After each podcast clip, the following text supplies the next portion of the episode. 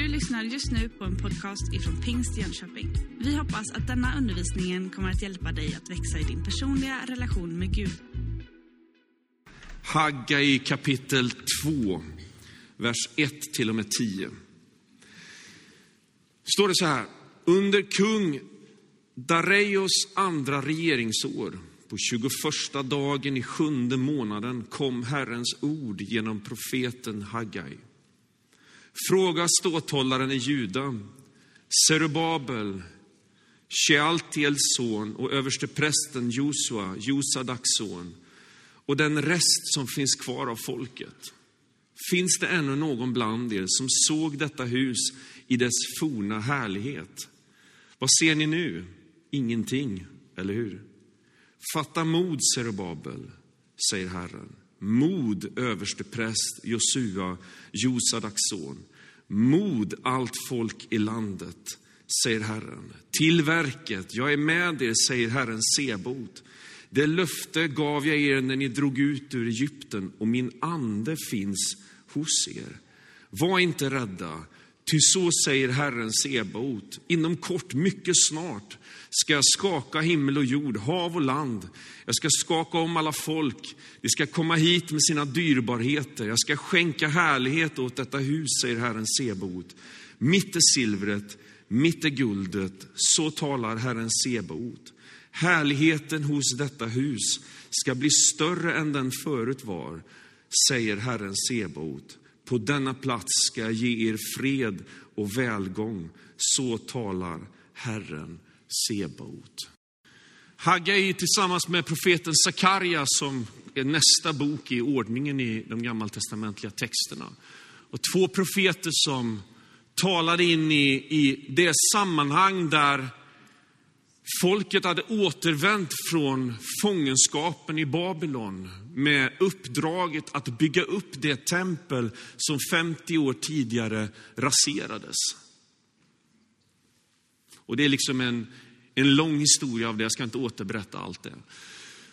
Det som händer här, det är att de har byggt altaret. Och par- parallellerna till det nya förbundet, det som du och jag lever i, det som har med Jesus Kristus att göra. Det är att liksom altaret kommer först, offret kommer först, och de bygger först altaret och där offrar de till Gud. Och Nya testamentet lär oss att Jesus Kristus har offrat sig själv för oss. Det är där liksom allting börjar. Det är porten in i gemenskapen med Gud.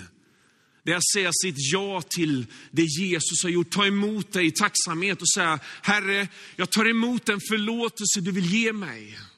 Den nåd som strömmar emot mig genom det du har gjort på korset. Så de bygger altaret. Och när de har byggt altaret och de har offrat och de har satt igång liksom det här offersystemet, så läggs grunden. Och du vet, det är också en bild in i Nya testamentet på hur Kristus är hörnstenen. Och Paulus talar om att Kristus är grunden för bygget, grunden för församlingen, grunden för dig och mig och ditt och mitt liv som kristna. Så altaret är på plats, grunden är byggd. Men så händer någonting som gör att bygget avstannar. Och det är då vi möter den här texten. Där Haggai kommer som en profet sänd ifrån Gud för att tala in till de som finns på den här, i det här sammanhanget. Och det är många av de gammaltestamentliga profeterna, de, de, de talade rätt mycket om dom. Dom över de olika folken. De påminde Israel om att de inte följer Guds bud och håller sig till honom, så kommer liksom domen att drabba dem. Så det är det gammeltestamentliga profetperspektivet. Men i det nya förbundet, alltså i nya testamentlig tid och framåt, så är profetens roll en liten annan. När Paulus talar om det profetiska så säger han: den som profeterar, han bygger upp, han uppmuntrar. Han går den helige andes ärenden. Och det är liksom det vi smakar på här hos Haggai nu. När han talar uppmuntran om det som Gud har sagt. Om det som är sant. Om det som är verkligt utifrån Guds perspektiv. Men som folket hade börjat liksom tappa greppet om. Och modlösheten hade drabbat dem. Vet, Ordspråksboken säger att ett glatt hjärta ger god läkedom, men, mo, men ett brutet mod suger märgen ur benen. Det drar ur livskraften och liksom energin att ta ett nytt steg och göra någonting. Modlöshet är kanske en av de värsta fiender vi som människor har. Vi ser när Paulus talar till Timotheus. En ung ledare som fick ansvar för församlingen i Efesus. Och sen när han ska börja skriva det första brevet i de första verserna så säger han: Gud har inte gett oss en modlöshetens ande, utan en kraftens, en kärlekens, en självbehärskning eller självbesinningens ande. Jag vet inte vad det var med Timotheus. Det är liksom kanske några saker vi kan få ut i de texter som Paulus skriver till honom. Men vi vet inte riktigt vad det var för situation han hade. Han kanske hade svårt att få upp värdlagen till söndagsgudstjänsten. Och han slet sitt hår liksom överallt. De var så sega på att ställa upp. Eller så var det någon som hade skrivit något brev och klagat på någonting som inte riktigt fungerade som det skulle. Eller så var det någonting som hade hänt i hans familj. Kanske var hans fru sjuk, kanske var det någonting med barnas skolgång. Kanske var det någonting annat som, som tog upp hans hjärta. Han såg liksom hur människor inte växte och han bara längtade efter att få se dem växa. Och så blev han modlös. Och så började han att tappa liksom kraften att ta de där stegen och göra det där som han var kallad att göra. Och Paulus fick uppmuntra honom. Vi ser det när Jesus håller sitt avskedstal till lärjungarna. Ni vet kapitel fjorton till sjutton i Johannes evangeliet. Jesu avskedstal, hans sista ord innan liksom passionsdramat äger rum. Så säger han i, i Johannes fjorton och tjugosex: Min frid ger jag er, inte en sån frid som världen ger. Känn ingen oro, var inte modlösa. De var ju med Jesus, hur kunde de vara modlösa? De var ju i hans närhet. Ja, men problemet var att det började hända grejer runt dem som de inte hade räknat med. De hade räknat med att det segertåg som var när Jesus red in i Jerusalem på åsneryggen, att det bara skulle eskalera och liksom bara spraka ut i ett mäktigt fyrverkeri. Och så skulle de bli del i det nya kungariket. Och så började Jesus tala om att han skulle gå bort. Och de kände i tonen på det han sa att nu är det någonting som pågår i vår mästares hjärta. Ska han lämna oss? Det är bäst för er att jag går bort, säger Jesus. Annars kommer inte hjälparen till er. Och när vi läser det så tänker vi, wow, hjälparen kommer till oss. Men jag tänker att när de hörde det så tänkte de, nej, Jesus är på väg bort. En förändring som skapade modlöshet. Vad var det som hade hänt med folket? Varför slutade de att bygga? Ja, det vi kan läsa i Esra bok. Esra bok talar just om detta. Det är här som Haggai och Zakaria profeterar in i. Det är väldigt spännande att läsa Esra bok, Haggai och profeten Zakaria. Gör gärna det. Om du vill göra det ett litet eget bibelstudium så får du liksom det där sammanhanget att hänga ihop. Ja, vad var det som hade hänt? Jo, när de andra folken som fanns där, som hade liksom placerat sig, börjat bygga och levt utan en tydlig judisk närvaro, såg att nu kommer de här och börjar bygga upp templet igen. Ska de ta över stan? Ska de liksom spänna ut sina tältpluggar här på vårat område? Så först kör de strategin med att vi vill gärna bygga tillsammans med er. Men vi tänker bara lägga varannan sten. Vi tänker lägga dem lite snett så det rasar. De försökte liksom infiltrera sig i bygget. När inte det gick så gick de istället mot liksom total attack. Och på olika sätt så förtäljer historien att bygget avstannade. det motståndet de upplevde gjorde att de tog inte steg vidare i det bygge som var tanken från början. Du vet, ibland kan det hända saker och ting i ditt och mitt liv som gör att vi slutar att bygga. Att vi slutar att göra det som vi egentligen vet att vi ska göra. Det vi egentligen känner att vi har på våra hjärtan och som Gud har talat till oss om. Som till och med står i Bibeln. Eller till och med. Och så kommer det motstånd, så kommer det någon som inte tycker om det. Det kan komma i familjen. Jag vet att flera av er som har döpts den sista tiden och så kommer från en annan religion. Det är tufft att bekänna sin tro i ett muslimskt sammanhang. Jag avundas inte den situation som ni är i utifrån det perspektivet. Du vet, det kan finnas människor, det kan finnas saker och ting som vill få dig att sluta bygga. Någon som säger, ja, men det räcker med altaret, det räcker med grunden. Ja, klart att det räcker in i himlen. Det är det som är liksom, det är det vi bygger våra liv på. Men tanken är inte bara att du ska liksom ramla in lite på liksom målsnöret, utan Gud vill också göra någonting i och genom dig. Han vill bygga någonting i dig. Han vill bygga någonting där vi är tillsammans. För det här är också en bild av liksom hur vi bygger församlingen. Vår gemensamma längtan och dröm att få betyda någonting för våra grannar och vänner och den, den stad vi är satt och verka i, den, den region som vi är i, den värld som vi lever i.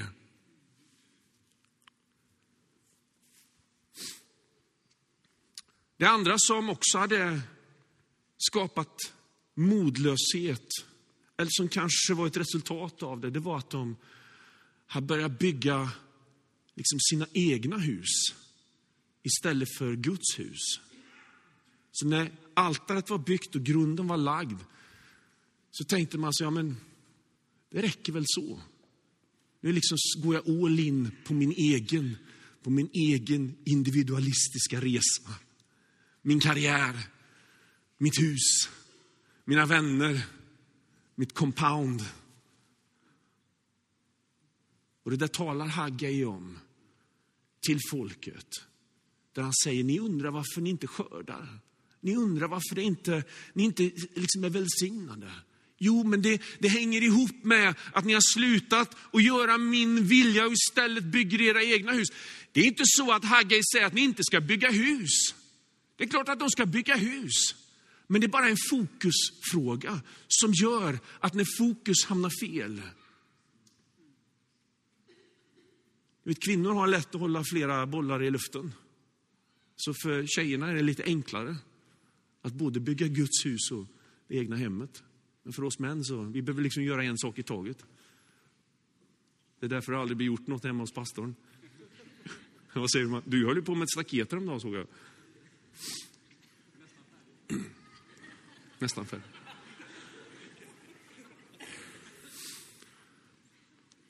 Sen fanns det en sak till som man skönjer i, i berättelsen. Och det är glappet mellan verkligheten och visionen.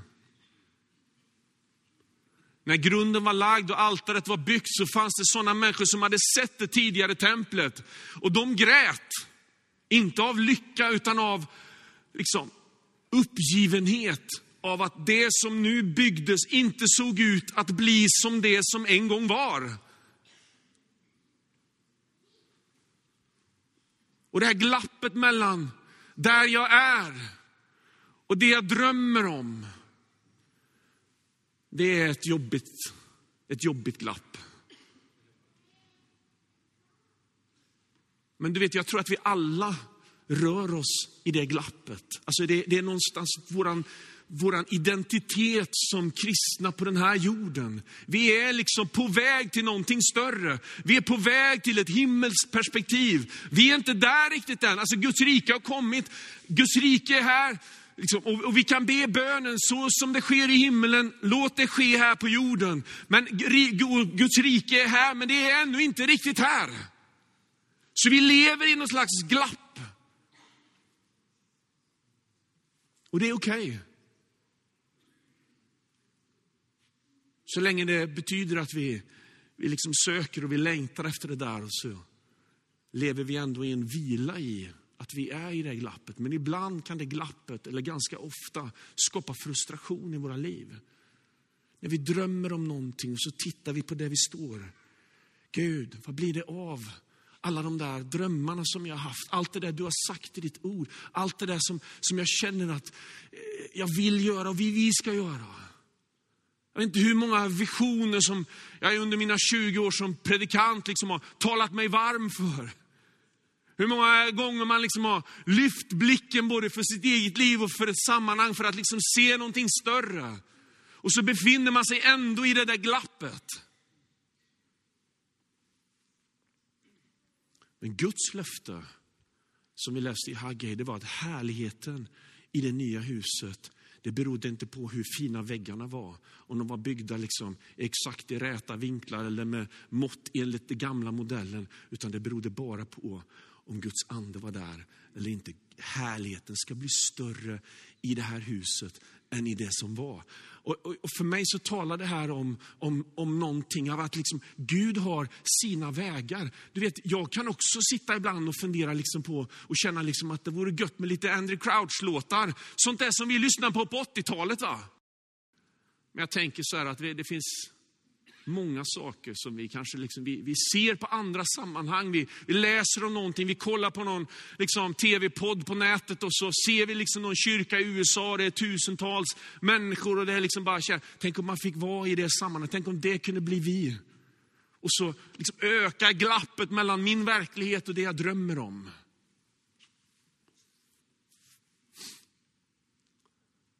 Men du kära vän, det som händer här i Pingstkyrkan i Jönköping,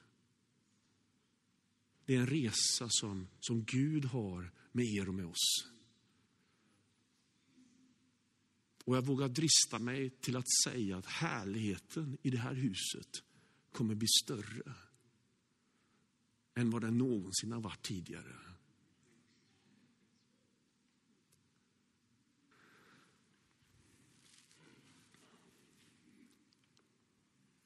Så Haggai säger, fatta mod. Serubbabel var han som hade liksom, var byggkillen.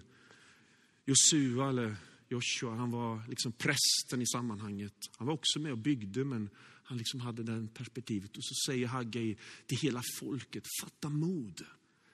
Därför att det Gud har sagt, det vill han låta gå i uppfyllelse. Det som Gud har tänkt, det kommer att ske. Gud, han håller dig i sin hand. Det som han har talat till dig om, det, det kommer han att göra. Den, det, det är liksom som du har drömt om, det som du har känt i din ande. När du har bett liksom för ditt eget liv, för din familj och för församlingen. Det kommer att ske. Fatta mod.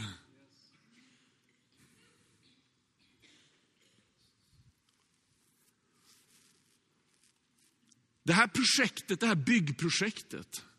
Det var liksom inte judarna som satt där i förskingringen och, och liksom började planera för att de skulle göra detta. Nej, Esra bok, det första kapitlet, berättar för oss att när det kom en ny kung som heter Kores,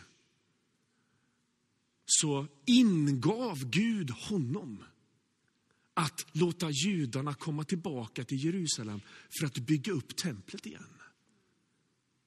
Så det var liksom inget pastorsmöte som hade suttit och skruvat på några idéer.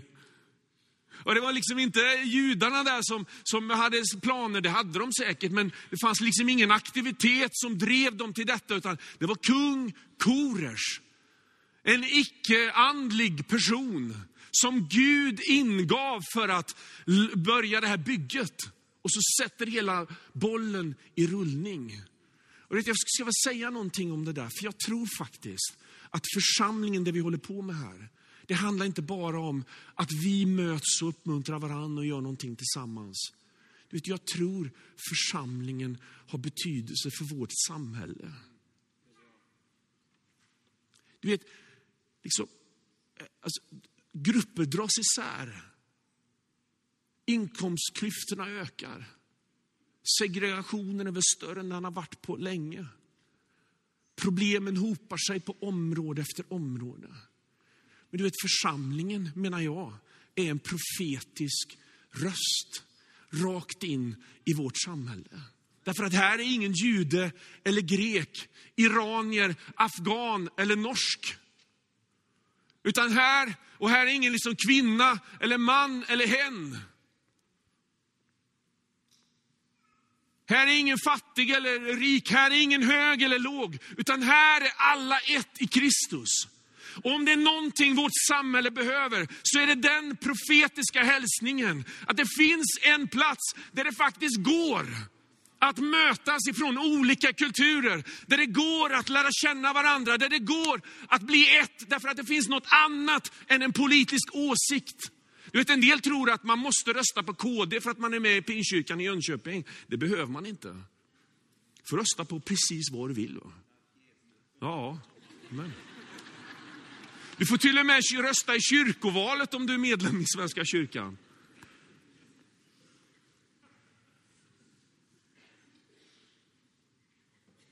Det är liksom inte intressant, det är inte en intresseklubb där vi hittar varandra för att vi har liknande svenska värderingar. Vi har inga svenska värderingar i den här kyrkan. Vi har bibliska värderingar. Byggda på Jesu ord om att... Liksom, ja. Jag vill läsa hela evangelierna. Jag är stolt över att få tillhöra församlingen.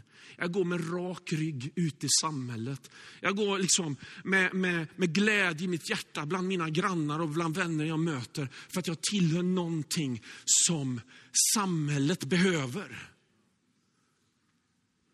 Och vi ser det gång på gång. Hur liksom, när det kör ihop sig så vänder man sig till kyrkan för att få stöd, för att få hjälp.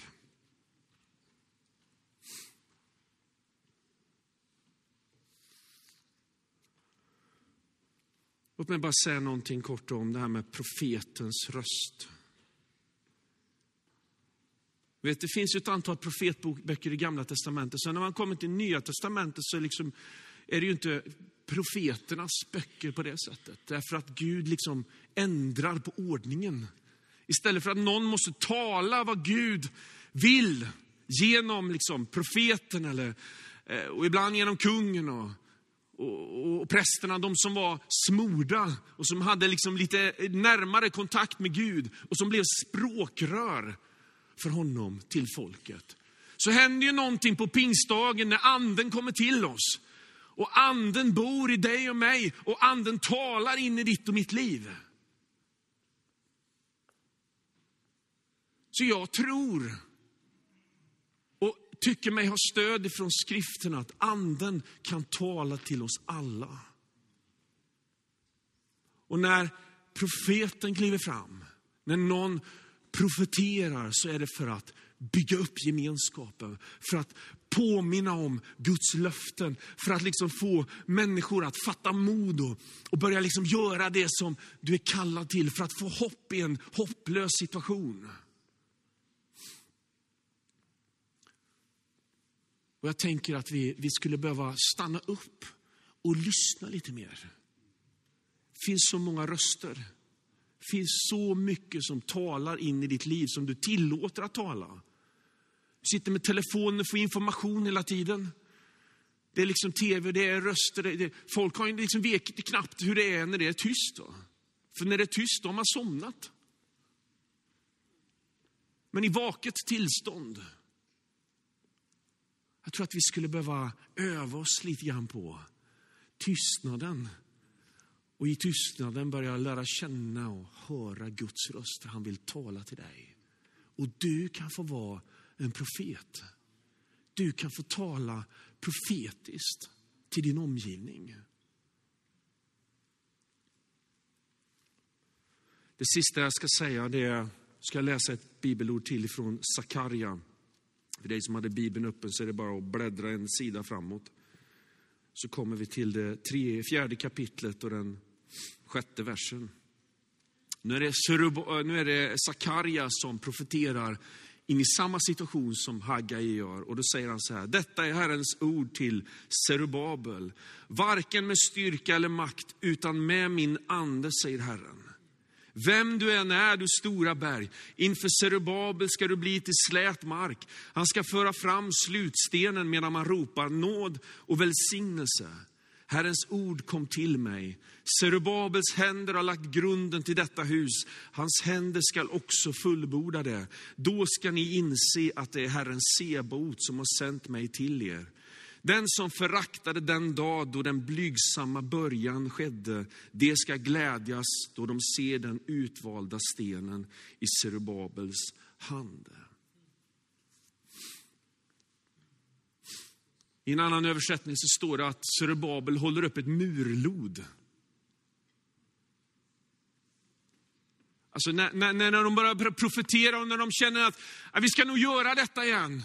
Ja, då tar Serubbabel fram tumstocken. Eller vattenpasset, eller murlodet. Och börjar liksom mäta på väggen eller på grunden eller vart han nu mäter.